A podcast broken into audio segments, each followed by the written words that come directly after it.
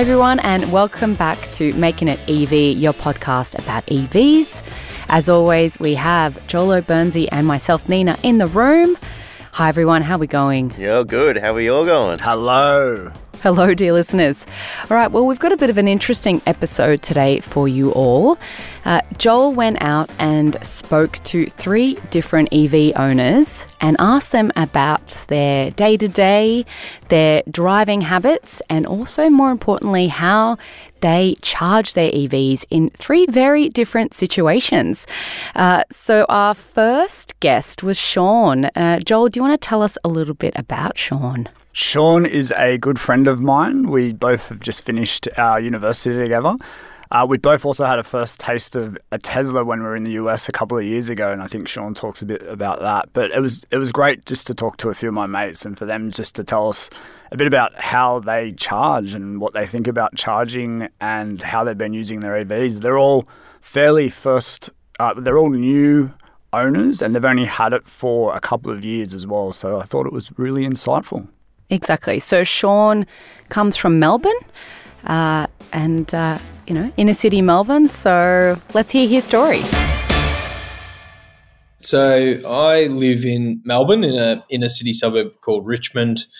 Um, and I uh, I am currently renting, but looking to buy a, property at the moment. Um, living in a townhouse, uh, which has a, a, carport at the front, um, and uh, yeah, I've got a got an EV and and purchased it what two almost two years ago now. Um, and I don't have a charging setup at home um, because uh, originally I was going to set one up when I got it, um, but um, the switchboard needed a heavy upgrade to be able to enable that. Um, so um, I uh, couldn't convince my landlord to uh, to do a heavy upgrade to the switchboard just so I could charge my car. But um, I've managed to make do uh, pretty well without it at home. Fantastic. So, and what EV do you drive, Shaun? So a Tesla Model Three, yeah. Um, which yeah, which is a great great car. Um, yeah, I think my perspective, I, I had a, a, leasing car, so I always lease cars through work because I travel a fair bit for work, and um, my lease was up kind of December 2020, um, and so I took the opportunity. Been looking at it for a while actually since we were in the US, and got to ride with uh, our friend from UCLA, Gonzalez uh, Death Star Model uh, S and ever since I rode in that, I was hooked. Um, and uh, yeah, had had a, a keen. I'm, I'm, very keen passion for technology, so that's kind of what drew me drew me to the Tesla. Um, but also, you know, passionate around the environmental impact and the long term sustainability uh, ramifications that come with uh, combustible engines. And tell us about your weekly monthly driving habits. And I'm finding it very difficult to say Shaun, so I'm going to switch to Purse because that's what I call no problem. so, so I'm going to say Perseverant in. Um, yeah, tell us about your weekly, monthly driving habit, habits, Purse. What, what are you doing with the Tesla? Yeah, look, I, I drive to the office a bit. I do visit stores. I work in retail in, in supermarkets and visit um, visit quite a few supermarkets. So that could be anywhere over the state, really. Um, generally, don't venture too far out, but um, yeah, so it's pretty fluid. Um, I get a bit of a balance of, of doing that. I'd probably travel anywhere between three and five hundred k a week. I'd probably say. Um, yeah, wow. So a reasonable amount. Um, but then some weeks I might be just working from home or the office and, and do about hundred. So it is a, a little bit erratic. Um, but I, I, do not find that really a challenge in terms of charging or, or doing any of that. But um, yeah, and and obviously holidays and things like that. So I've taken the car on some big road trips and yeah, haven't haven't really interacted any uh, any problems. It's incredible. And for someone that doesn't have a charger at home, and yet you're using their car for a good couple of hundred kilometers every week. Yeah, tell us about your charging habits, Purse. Like, how do you pull that off? Not having a, a charger at home, how does it work? Yeah, well, I'm very fortunate to live in the inner city of Melbourne, where literally less than a kilometre down the road from my place, there's a, a Tesla supercharger.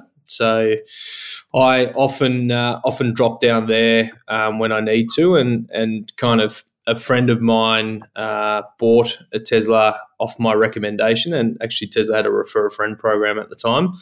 Um, and uh, we often collude to try and go for a charge down there because there's a pub across the road. So we have a beer while we charge. There's also a very nice cafe next door. So we, so sometimes in the morning I might go there and grab a coffee and go for a walk along the river or something like that. So um, that, that's probably my main source. There's also a charging. Uh, we, have put in charging facilities at work. So um, if I if I drive into the office, which I'm probably there two two to three days a week. Uh, if I need a charge, I'll just plug in um, and leave it there for the day, and it, it's fully done by the time I need it. So they're probably the main kind of regular charging rhythms. Um, I've also got quite a few benefits. I suppose when I do go work for work, um, a lot of shopping centres these days have put in chargers. So if I'm visiting a store and there's a shopping centre with a charger, I'll make sure that I um, go go there and charge. So I've got I've got a full charge and, and go from there. Um, and yeah, I think like the I suppose when I do road trips and things like that, it's really around using apps like ChargeFox and um, you know the Tesla app. To be fair, also shows where the main kind of destination charges and things like that are, which I find very helpful. And you can kind of plan that into your route and and um, where you need to go. And I think the beauty of the Tesla is as soon as you plug in your destination, it says how much charge you're going to have um, when you get there, but also if you're doing a round trip, how much you're going to have when you get back. And uh, I use that as a real method to understand what, what I need to do in terms of charging habit. Brilliant. Wow, that's amazing. So just going back to the the pub and the is it the bakery or cafe? No, it's a it's, cafe. It, it, it, sounds like you've turned charging into a bit of a social slash uh, de-stress uh, occasion in your in your week or month when you when you go charging. Is that is that how how it works? I, yeah, I would say so. I mean, I look, I try and use it as efficiently as possible if if I can, whether it be at work or um, when I'm out working in a shopping centre. I know they have one, so and usually there's a very minimal, if if any, kind of wait time for a charger. I've found. Um, but yeah, I, I, I think you got to use the time. I often see people just sitting in their cars. You know, I mean, in the Tesla, you can obviously watch some Netflix while you're waiting if you really wanted to. um, but yeah, no, no, I try and utilize the the dwell time, and I mean, it, it can be generally it's only you know 40, 40, 45 minutes maybe, so it's not not a huge amount of time. Um, but uh, yeah, try and utilize the time as effective as possible. And in terms of some of those longer trips that you do, um, either for work or for um, play, what are you having to do around preparation for that? Are you are you thinking about the the distances you need to travel, or are you sort of just jumping in the car and going? Yeah, look, I, I, think that is probably the biggest difference being a, a, full electric vehicle versus you know when I had had petrol or a combustion engine vehicle. Um, I really do think about where I'm going and how much charge I've got almost every time I jump in the car. Um, and I always try and plan out my week as well. So if I'm going to the office, all right, I'm at 40%, but actually it's worth plugging in for the day. So because I've got to go on a road trip for, you know, on Saturday or whatever. So definitely have to be a bit more planned and prepared because it's not like you can just kind of you know just drop in wherever you are. Um, that said, you know you can just plug into a, a normal GPO um, if you really need to, which I have had to do once. But um, you know, so there is accessibility kind of anywhere, anywhere you can get power um, if you really need it. But obviously, that's a very slow charge. Tesla have definitely put in a lot more destination, rural, regional charges now. Mm-hmm. I think the challenge will be is um, how they maintain volume for those things. So, you know, there's one in Geelong which has got four points. There's one in kind of Mornington which has eight points. It'll be as the more more people convert to EVs, um, how do they, I suppose, bulk up that infrastructure where otherwise you're going to have queues and queues of people kind of waiting. Mm. Um, but I'm sure they've done done their homework. They're a smart company um, with lots of smart people working there. Coming back to the point where you raised uh, with your landlord around having a charger installed, just just run us through that conversation again and sort of what what transpired and and, and the ins and outs. Yeah, so I wasn't going to put in like a proper charger anyway because I knew I was looking to leave. So I was just going to get a like a, a kind of a three phase power put into the to the garage and um, plug in as needed, which would just be a bit of a slow charge. So an overnight charge, which would be fine. Um, yeah, look, the managed through the real estate agent. I just sent a request and and they said, "I oh, will take it to the to the owner and see what they say." And then they realised that there was going to be a significant uh, switchboard upgrade required to do it, and the cost of that was you know in the over a thousand dollars for them. So that comes their responsibility. So there was a bit of resistance on that front, and and to be honest, in the end, I just said, look, don't worry about it. It's it's not a, a big deal. I'll I'll make do. And yeah, I did think I was probably going to leave a bit sooner um, than that. you know, lots of lots of challenges, um, but yeah, hopefully buying a, a place soon. Yeah. Albeit they're looking for a place that not, not necessarily has parking. I, ideally would be, so I can charge. But I, I, saw something very interesting, which I thought you might like, Joel. Mm. Um, I was looking. We're looking to buy kind of in the middle park, uh, St Kilda West, kind of Port Melbourne area, which is lots of on-street parking. Mm-hmm. Um, you know, not too dissimilar to to kind of where you are in the eastern suburbs of Sydney. Not many, not every place has has parking on site. And uh, I did see someone had run across um, from their front front yard out of I think it was either out a window or it was a proper I think it was a proper Tesla charger from the side of the house up through a tree over the tree and down onto the side of the road plugged straight into the to the Tesla out the front. Outstanding. Creative. And I've Creative. seen people get those those um, you know those floor covers like the proper industrial floor covers that you see at like a concert that covers the cables and things like that and everyone walks over. I've seen a few of them on the street as well where people have just run them across the floor and plugged them into the car. So people are getting creative um, to to get their cars charged at home. Totally totally. Yeah we're hearing some interesting stories about people finding innovative ways to charge their evs if, especially if you don't have um, off-street parking. And and just with thinking about a new place, a new residence, uh, is that a factor? Like, is that a factor to, to try and ensure you have off street parking, or because you've become so accustomed to, to not having it, you, you're kind of okay? Yeah, look, I, I would have said, you know, 18 months ago, two years ago, before I'd, I'd purchased the car and, and realized that I didn't need it, I would have said, yeah, absolutely, I'd be looking for a car space. It has to have a car space. And now we're finding where we want to live. Actually, there isn't that many off street parking, and we've kind of, um, I suppose, moved away from that being a, a necessity. Um, and actually, you know, finding an off street park is very easy in those suburbs, which is also a key consideration. But um, yeah, I would say two years ago, I wouldn't have. I would have said, no, nah, absolutely need a car park for that reason. Um, but now I, have definitely compromised and said, no, I, I, there's so many ways around it. It's less of a concern or an issue.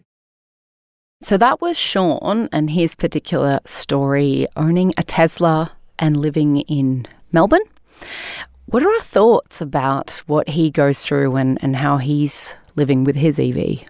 I mean, where he left off at the end there about how you know, now that he actually has a conscious choice of where what to get next, that it's really not a priority for him to be charging at home. Like he's essentially developed a love of a lifestyle to not have to, I guess, bear that cost ongoing, right? So I think that's really fascinating because I, I mean, I would have assumed that, you know, hands down, you know, get that organized when you get a place and you're set.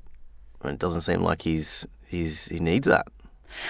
Well, a few things struck me about his story was the fact that his work, and he doesn't say where he works, but obviously a very progressive place with enough money and foresight to integrate electric vehicle charging. So that's quite interesting. And potentially going into the future, something where those big companies can lure workers in with uh, secondly, was obviously Melbourne, uh, particularly inner city Melbourne, again quite a progressive place. Not sure if his local members, the Green, one of the Greens winners, uh, but uh, they've looked at their urban infrastructure and thought, well, this is important to our residents. If not now, then definitely in the future. So there are a couple of specific location reasons why he's able to not charge at home. He lives in an affluent, progressive place in Australia, and not everyone can necessarily do that or relate to that. But it's interesting to see maybe where some of those councils can go in the future, and hopefully that'll get pushed out to more areas in Australia. Totally. I just thought it was really interesting that he had the intention to get in the charger and then couldn't do it because he was leasing landlord said no, and so all right, I'll just wing it and see how we go, and then didn't need it. So I thought it was yeah. I mean, yeah, I think you like bang on there, Nina, with the fact that he kind of has the luxury of to make it up as he goes. Like some people, I just have no choice, right? Um, but I think yeah, it's definitely a good window into the future, but fully expect that that future isn't you know, for a lot of people, it doesn't exist yet. No, I don't think our local shopping centres will have EV stations as yet. All right. Well, that was Shaun. And uh, Joel, you did speak to two other people, again, with very different experiences. So, coming up next, uh, we we are yeah we're going to hear from Naomi who doesn't live in Australia. So again, maybe a window into what's happening internationally and potentially what may happen here in Australia, or just her particular experience living in one of the most congested, busiest cities. Uh, so let's hear about Naomi's story living in the UK with a small family and her EV story. I live in London, uh, South London. We live in a terrace house, and I live in it with my husband, Jamie, and my daughter. And my daughter is one and a half. Um, so, hmm. yeah, we're a small family, um, but um, yeah, we will hopefully have some more children. And yeah, we needed to change our car because our old car was pretty small. oh, so you so you had to upgrade because of the family upgrades as well? Yeah, actually, I would say it was it was Christmas last year. We drove to our family, and our daughter was only nine months old in her little car seat, and well, we couldn't really see her from the front seat because there was just so much stuff. Like between the enough bags that you need to, and just all of the other stuff that comes with having a child, our little Volkswagen Polo was just too small. So we just decided at that point we've got to get a new car and that's when we started looking. The other point that we needed to sort of the milestone that needed to reach or the, the point that we needed to have right to make it work as well as space was how far can the car go? And yeah. we only looked at cars that could go more than 250 miles. Nice. Sorry because so i know range, you guys do kilometers over uh, there but yeah 250 miles. Yeah uh, so, um, so range range was a definite aspect when you're looking into it, and that sort of short.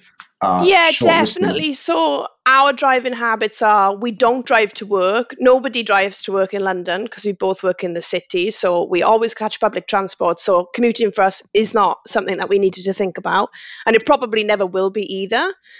Um, we in fact usually do very short journeys so journeys to go and see friends that are difficult on public transport or on the weekend journeys to go and get groceries or just do things on the weekend that we need to do that to be honest we were starting to feel like to be quite honest quite guilty taking on the weekend mm. like really short journeys like london is a really congested place and actually there's loads of traffic so it, it you just feel quite bad um, and I live in um, well, my my family live in Wales, so we needed to go at least three or four hours in the car nice. without having to stop.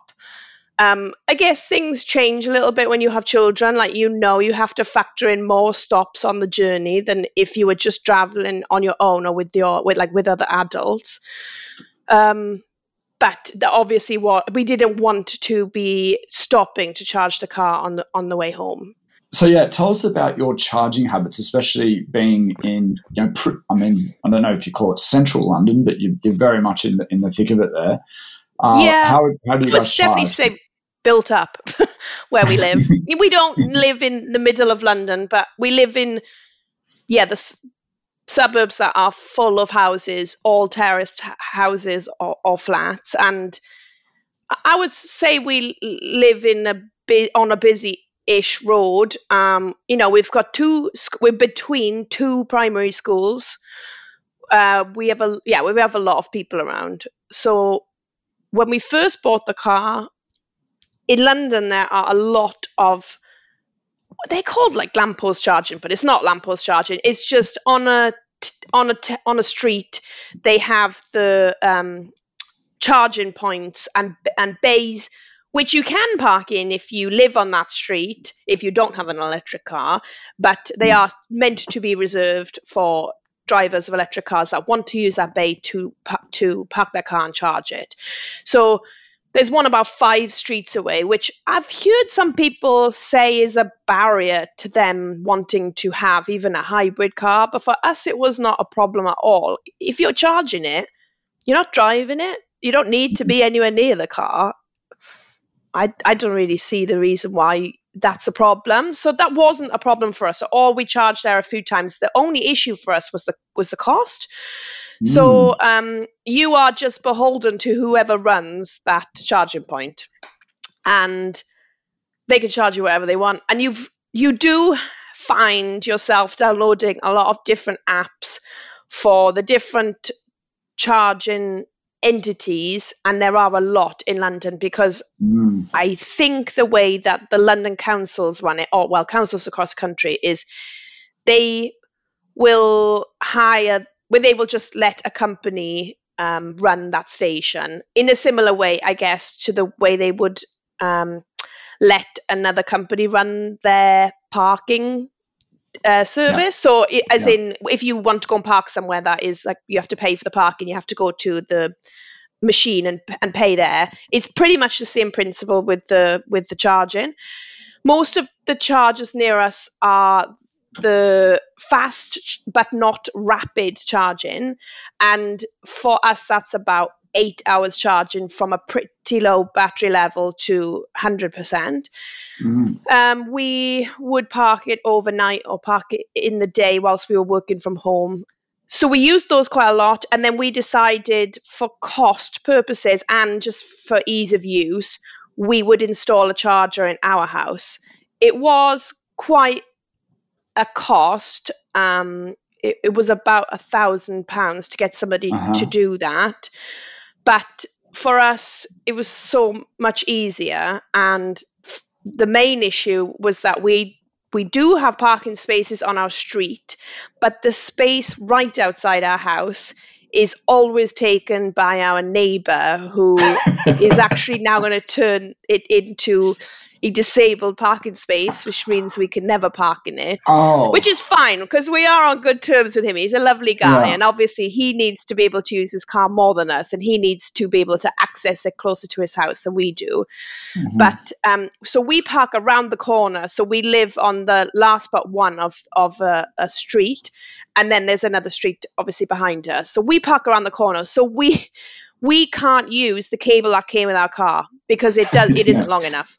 Yeah. So there were two things we needed to think about. We needed to buy a 15 meter cable to run from our house down the pathway and around the corner to make sure that it got to the car.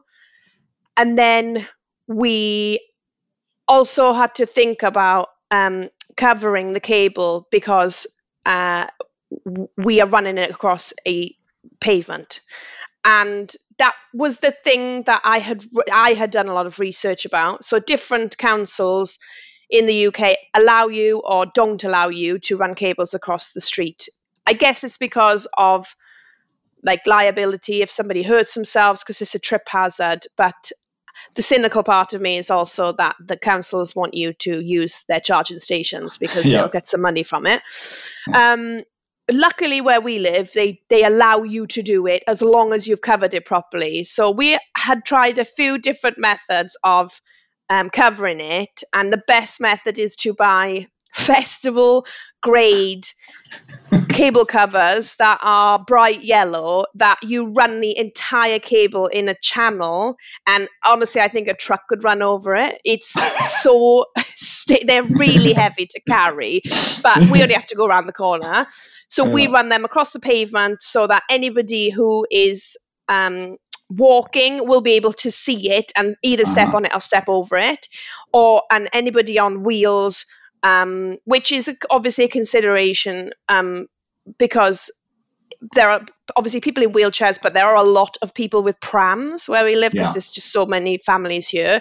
They can run over the top of it and it, it doesn't cause an issue for them. So for us, it's yeah. been no problem. Although I will say, anytime we charge out there, p- other people who have electric cars in the area always come and say, oh, are you not worried that somebody will sue you? Or, but for us, it, it, we've had we, no, nobody's tried to sue us, and we think it's completely safe because you can see it, and it doesn't cause any doesn't seem to cause any problems. Only if I guess those covers open. But we had tried a different type of cover, and the cable's too thick for it, and it didn't really mm. work. So yeah, you do have to think about the the cost of doing that on top of it, but the ease of it is great. So you can come home from a trip where you've almost depleted the battery and just run the cable around the corner, and by the morning the, the car's completely fully charged again.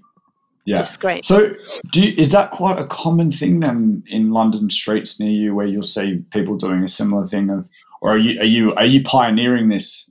Um, so I, I wouldn't say it was super common. You do see people do it. I'm just speaking of the experience in, in, my area. We saw somebody on the street that we ran our cable to doing it from their house. And I knocked the door and I went in and spoke to them and I just asked them loads of questions about it. And I also, you just end up asking them what car have they got? Like, why did they make that decision? So everybody's really friendly. And pe- a lot of people ask us questions as well. But yeah, not too many. I think people probably lean on um, using char- street chargers, but probably because either if you have a Tesla, the network is a lot better, so probably you could charge out and about a bit easier. Or if you have a Tesla, you've probably got more money than us and you have a driveway, so you just park it on the driveway. Maybe that's why yeah. I haven't seen one. Um, but also uh, there are a lot of people who drive for a living as in they're uber drivers or you know one of the other companies because there are a few in london and they have to charge every night and uh, maybe they have not got I don't know, maybe they didn't want to buy the cable covers or they would I don't know, they just haven't done it yet. But yeah, I, you see it you see it every now and again, but for us it was a no-brainer. The only issue was mm. that after the co- the cost of running that cable, um, because you have to, obviously have to pay an electrician and somebody to to do to do some things in your house that we weren't comfortable doing, and you have to get it certified by an electrician. Um, yeah, it just made sense for us, but I was worried that our council would then say, "We don't want you to run the cable across the street. We've changed our policy." Mm. But so far, so good, and yeah, it's it's very convenient for us. So when you're running your cable from your house around the corner, how yep. much of it is like then outside of your property, like in terms of meters or feet? Like how much is actually exposed or like could people? Oh, so the whole 15 meters yeah. is exposed. Oh, right. So, so, the, you've got... so the charge point is out yeah. just outside the door. Uh-huh. So it's outside. Yeah. yeah. And then it runs probably five meters inside the property.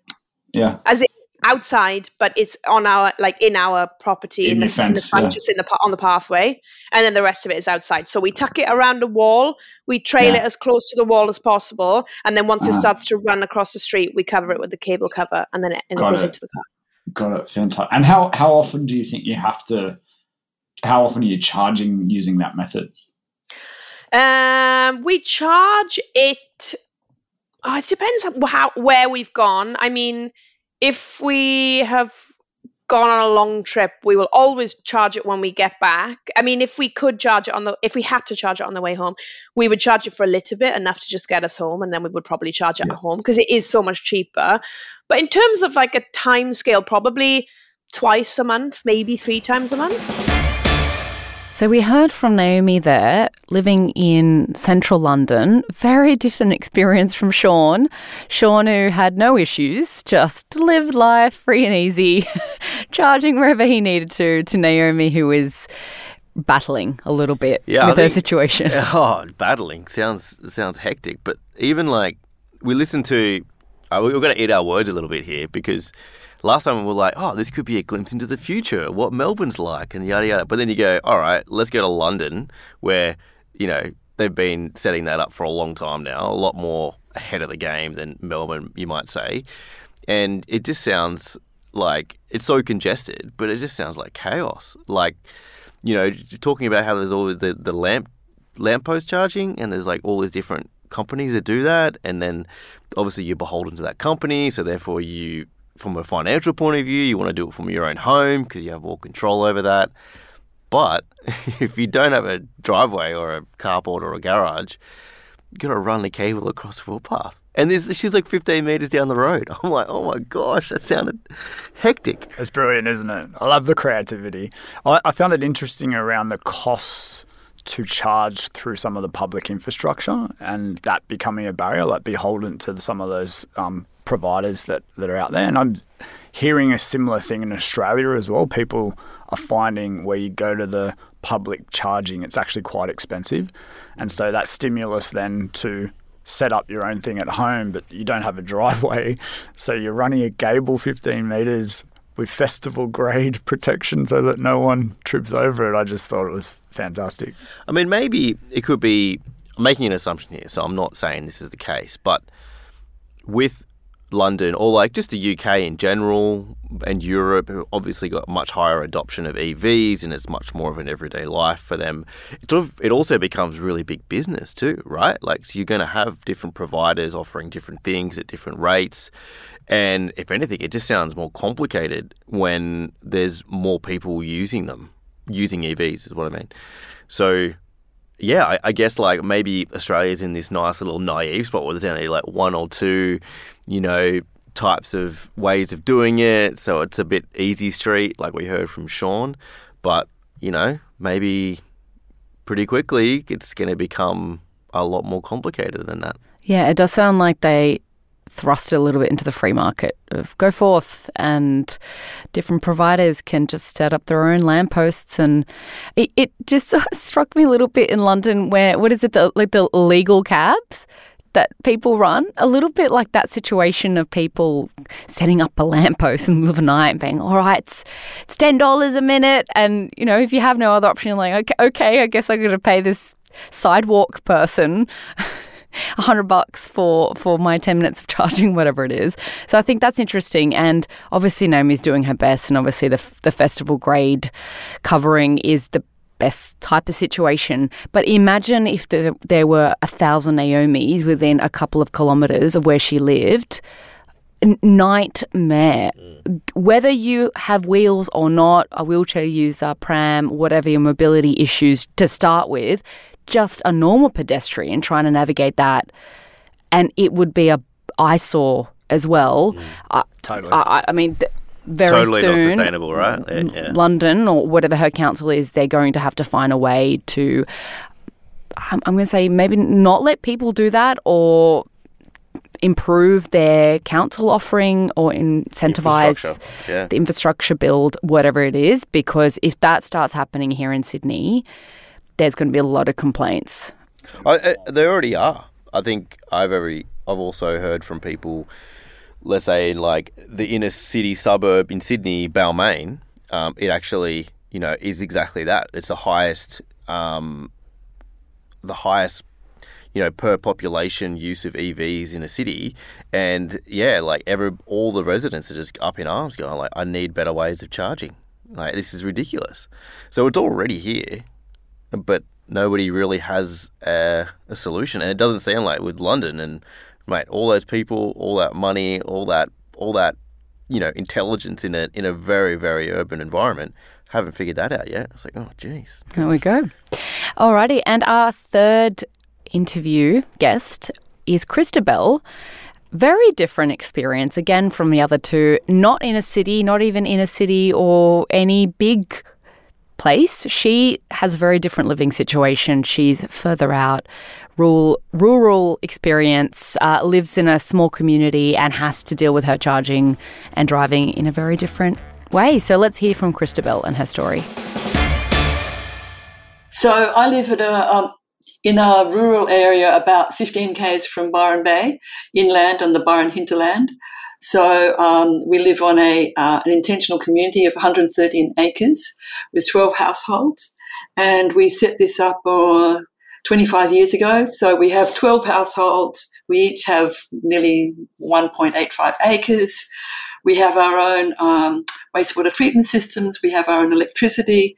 We have our own, well, we've got our own, hang on, water, on site sewage management system, and we grow our own solar. So we put in a 10 kilowatt solar system in 2011. And with the, with the power we get from that, we charge the house, and now we charge the car too. Uh, tell us a bit then about your driving habits. What what are you sort of doing from a week to week, month to month perspective with your EV? Uh, well, like just about everybody up here, I work from home. So um, I've just the last couple of years and, and, during COVID, I haven't made long distance trips. Um, the Kona has a range of 450 Ks. So I could easily get to Brisbane and back, which is like 200 and something, um, or 187, I think it is. But I haven't done that yet. But when, um, when, what, oh, that's right. Um, some family members who live in Canberra were about to go overseas for three years. So I thought, right, good opportunity to do a long trip. So that's what I've just done. I just drove down there um, just before Christmas, um, which is a 2,000k drive there and back. So yeah. um, to start off with, I was um, somewhat apprehensive because up till now I've just charged either at home um, yeah. using power that we generate here, or if it's been raining for a few weeks, I go down to there's a tourist place called the Farm, and there's a free NRMA charging station there. So I go down there and I try and do it after hours because it's a very popular tourist place. So there's always a stream of cars lined up there. So if I go at like six o'clock in the evening, I plug it in, go for a walk, or if it's in the daytime, I'll have a coffee or whatever, um, and then I can get you know, a couple of hundred k's. If I plug it in overnight, I can get um, on you know using the AC, then I get a couple of hundred k's. Um, but if I want more than that in a hurry, then I either um, I use a Zappi. I've got a Zappi as well as the Granny Giant. Oh right, how do I charge it? Okay, the options yeah. are first of yeah. all, I can plug into the wall in the garage. Just that's just yep. the AC. That's slower but it's basically negligible in cost. So I can do it at, if I, I could try and do it um, at weekends when it's off peak. Um, so I charge an, oh, like you, um, if you've got, if you have solar, you try and um, turn on your washing machine and your dishwasher in sunlight hours because you're using the sun that you've generated rather than using, you know, off the grid.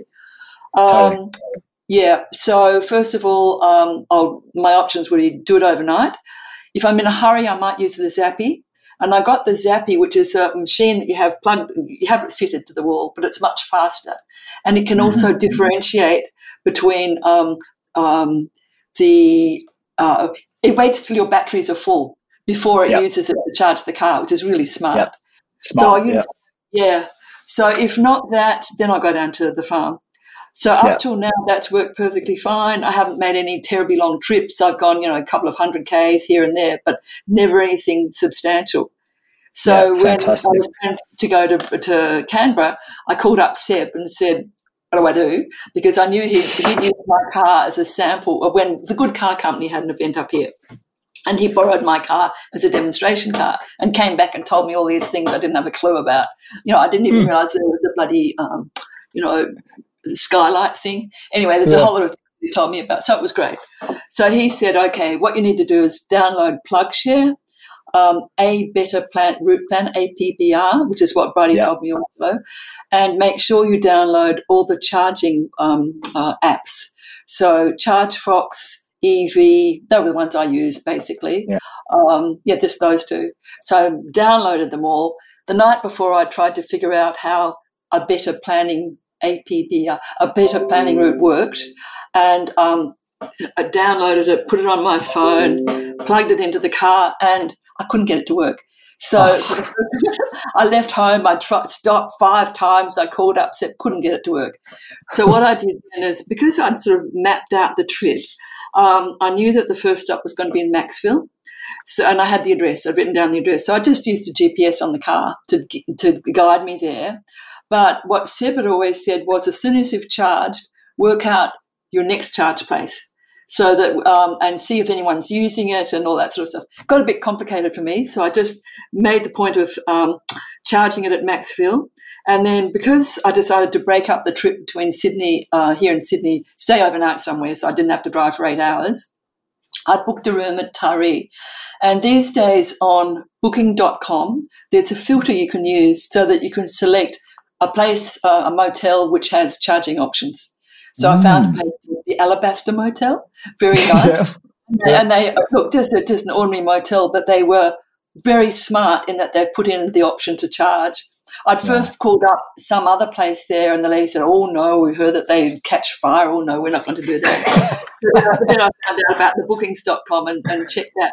So the guy was really helpful, so I could charge an extra 100 Ks using their granny charge overnight.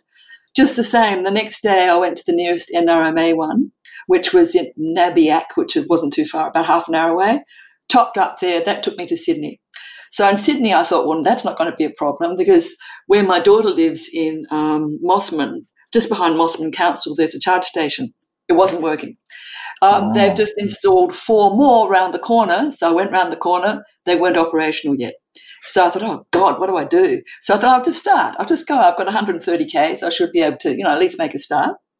Um, then I started getting nervous. So I found an NRMA charge station, but someone was going to be there for the next hour and a half, and I wanted to, I wanted to get on the road.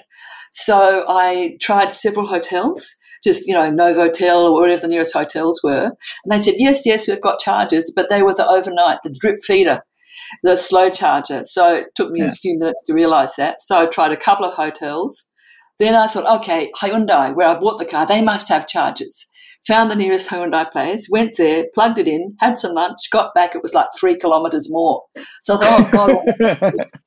so I thought, I've got to set off, I've got to go. So I started driving. Then I got really paranoid so in the end, I um, remembered the advertisement and I called the NRMA and I said, This is where I am. I'm desperate everywhere I've gone for the last three hours, hasn't worked. The lady was so lovely. She um, directed me six kilometres to the nearest fast charging station, assured me that there were four ch- stations there. I got there, I plugged in, filled it up, and chuffed off to Canberra with no problem. But so that was the worst out of the whole experience. That was the worst day. And that was basically because I hadn't understood when Seb said, um, only look for fast charging stations. I kind of, that had gone out of my head. So it's vital to remember chart fast. DC, fast. not AC. Yes. So that was yeah. a, yeah, DC, not AC. And I hadn't and kind of. And the apps didn't pick up or tell you there was a charger six kilometers away? They didn't tell yeah, they you. do that. They do that. They do but, um, but because I'd mapped it out, like the first stop, Macksville, halfway, then I realised that within the you know, half an hour I could get more. They do. You've got to just get familiar with the apps, and I wasn't really yeah. to start off with. PlugShare yeah. is the best. Really, really, really is the best. Um, and yeah. the other good thing about PlugShare is um, you can make a little note so you can say to some, oh, you can say, um, there's a toilet nearby, or there's great coffee around the corner, or some bastards hogging the charging station. And people say all this and they take photographs and they're really, really helpful. Just coming back to how you charge, because that was really yeah. interesting when you talked you talked about your 10 kilowatt solar capability and then yeah. you it almost sounded like you had a priority of or a, a system in your head about the levels of which you then, or the things that you might go to depending upon uh, how much, ch- well, how the weather's been oh, or how quickly yeah, yeah, you need to yeah. chart. Just run us through that again. That was really fascinating. Okay. okay. Today is a clear, clear, sunny day. So I know I can check. I've got um, a thing on my computer where I can see how much the batteries have charged today. So I know by about it, it starts charging, the, the panels start charging at about seven, and by about 12, they're full. So I know I can go into the garage and use the Zappi and fill it up for, for a couple of hours or an hour or two, and I can get. Usually, I try and charge at the weekend. because it's just easier. If I get three or four hundred k's at the weekend, that lasts me ten days or whatever. It lasts me quite a long time. Um, but the first option is a sunny day. I'll wait till the batteries have um, charged up and got enough grunt in there, and then go and charge it. Um, if it, whatever it's called.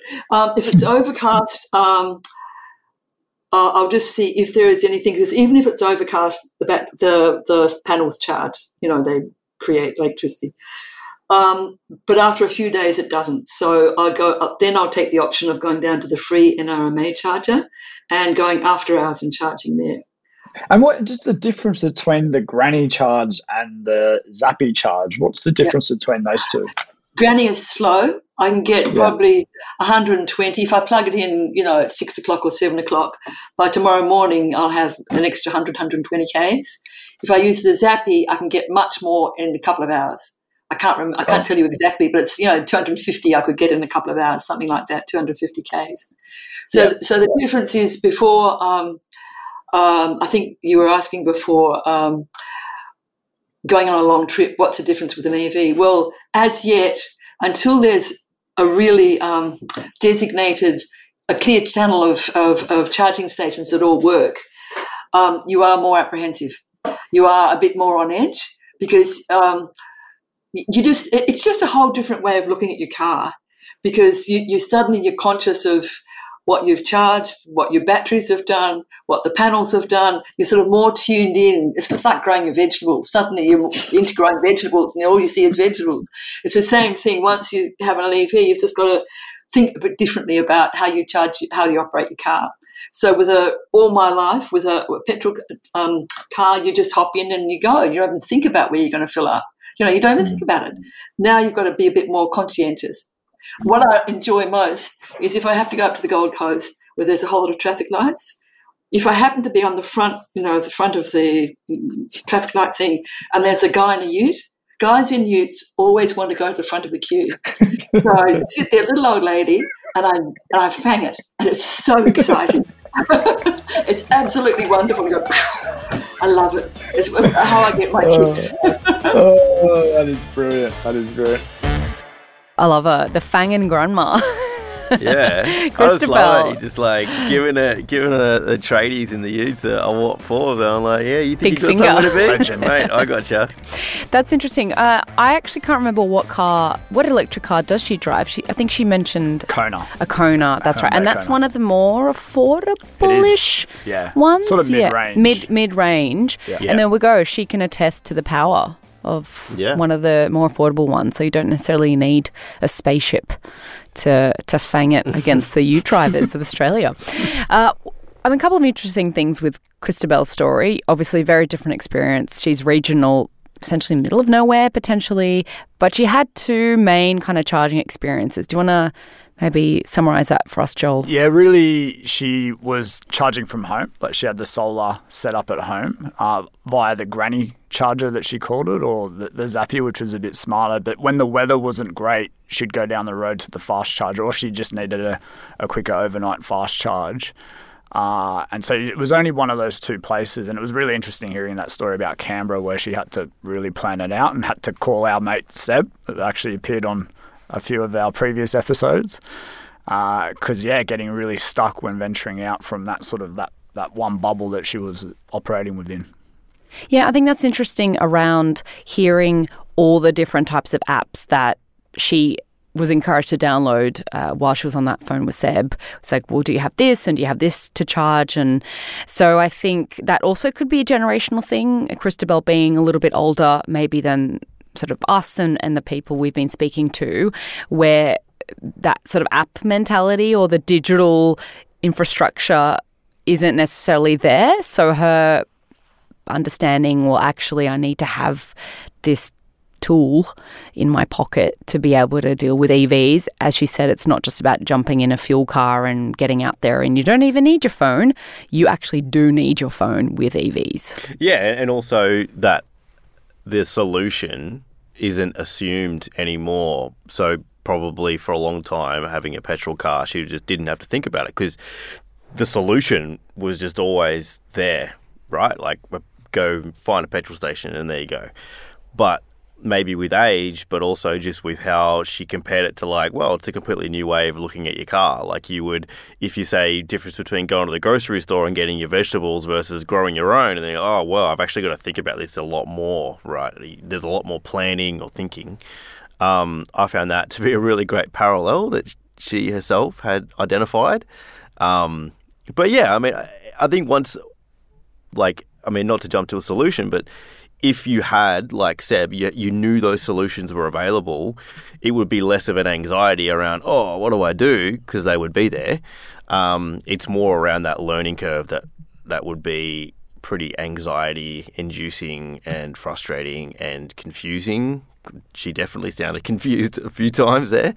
Um, but yeah, I think that it's a really interesting point. So, what, having heard all of those three, what did you make in terms of the comparisons of the stories and oh gosh. It's so different. Each one was really unique. I mean you can draw patterns a little bit. I mean it's quite anecdotal. It's not like a big huge you know sample of people but i mean the key takeaway for me is that like they were unique kind of like a very unique way of each one sorry was unique in how they approached it and their mindset in their living situation and their family. The, the priorities were different. Um, I personally have much more of a kind of I feel a lot more lean towards what Christobel was doing in terms of having to manage what longer time spent on the road in a vaster amount of space as a way of being like, oh, that's a good kind of example there where there would be that common, more of a common story that I would probably have in my mind in terms of what I'd need to navigate. Um, but yeah, it's so different for each person. I think it just comes down to planning at the end of it all. Before you even think about an EV, it's not the same as buying a car off the lot and just driving it into your spot and then that's it. It has to be okay, what is my living situation? What is my local council offering? Are there fast chargers at the local library or the shopping centre? What's on the agenda potentially looking at your local government area or your even your apartment or strata or street?